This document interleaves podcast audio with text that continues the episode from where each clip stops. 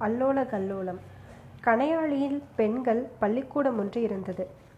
அதன் உபாத்தியாரின் பெயர் கனகசபை வாத்தியார் கொஞ்சம் பழைய காலத்து மனிதர்.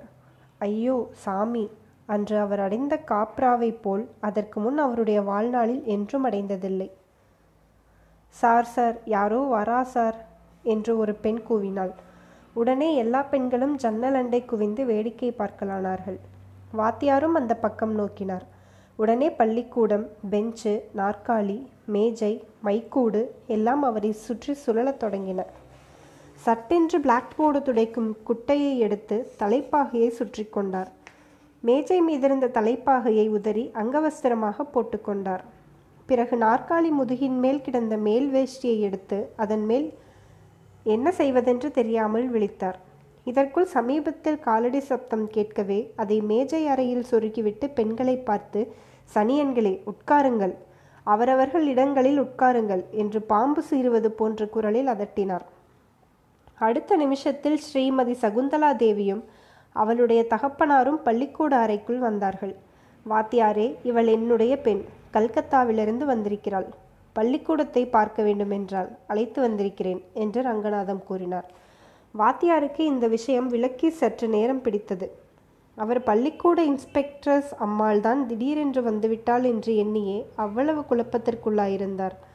இந்த காலத்தில்தான் சின்ன சின்ன பெண்களெல்லாம் இன்ஸ்பெக்டர்ஸ் உத்தியோகம் கொடுத்து தலை நரைத்த கிழவர்களை மிரட்டுவதற்கென்று அனுப்பிவிடுகிறார்களே. வாத்தியாருடைய கோலத்தை பார்த்து சகுந்தலை புன்னகை செய்து கொண்டு உங்களுக்கு ஒன்றும் ஆட்சேபம் இல்லையே? என்று கேட்டாள். எதற்கு? என்றார் வாத்தியார். தினம் நான் இங்கு வந்து குழந்தைகளுக்கு பாட்டு சொல்லிக் கொடுக்கலாம் என்று நினைக்கிறேன். செய்யலாம் அல்லவா? என்றாள். கனகசபை வாத்தியாருக்கு திடீரென்று பேசும் சக்தி வந்தது. அடடா! இப்படி ஒருவரும் இல்லையே என்று தானே காத்து கொண்டிருக்கிறேன். இந்த ஊரில் இவ்வளவு பேர் இருக்கிறார்களே. ஒருவராவது இங்கு வந்து எட்டி பார்த்தது கிடையாது. குழந்தைகள் வீட்டில் இருந்தால் தொல்லை என்று பள்ளிக்கூடத்திற்கு அனுப்பிவிடுகிறார்கள் அதுவும் பாதி நாளைக்கு அனுப்புவதில்லை. கணக்கு வரவில்லை பாட்டு வரவில்லை என்று மட்டும் அடிக்கடி புகார் செய்கிறார்கள். என்று இவ்வாறு வாத்தியார் தம் முறையீட்டை ஆரம்பித்தார். சகுந்தனை சகுந்தலை கால் மணி நேரத்திற்குள் பள்ளிக்கூடத்தில் உள்ள குழந்தைகளிடத்திலெல்லாம் பேசி பெயர் வகுப்பு எல்லாம் விசாரித்து சிநேகம் செய்து கொண்டாள். பிறகு ஜண்டா ஊஞ்சரா ரஹோ ஹராமா எனும் ஹிந்தி தேசிய கொடிப்பாடில் இரண்டடி சொல்லிக் கொடுத்தாள். பின்னர் நாளைக்கு வருகிறேன் என்று சொல்லிவிட்டு வெளிக்கிளம்பினாள் சகுந்தலையும் அவள் தகப்பனாரும் திரும்பி வீட்டிற்கு போகையில் கனையாளியின் வீதியில் ஒரு அதிசயமான காட்சியை கண்டார்கள். ஒவ்வொரு வீட்டிலும் உள்ள ஆண்கள் பெண்கள் எல்லோரும் ஏக காலத்தில் வாசல் பக்கத்தில் என்னதான் வேலை இருந்ததோ தெரியவில்லை. புருஷர்களும் கொஞ்சம் வயதான ஸ்திரீகளும் வாசலில் திண்ணையில் காணப்பட்டனர்.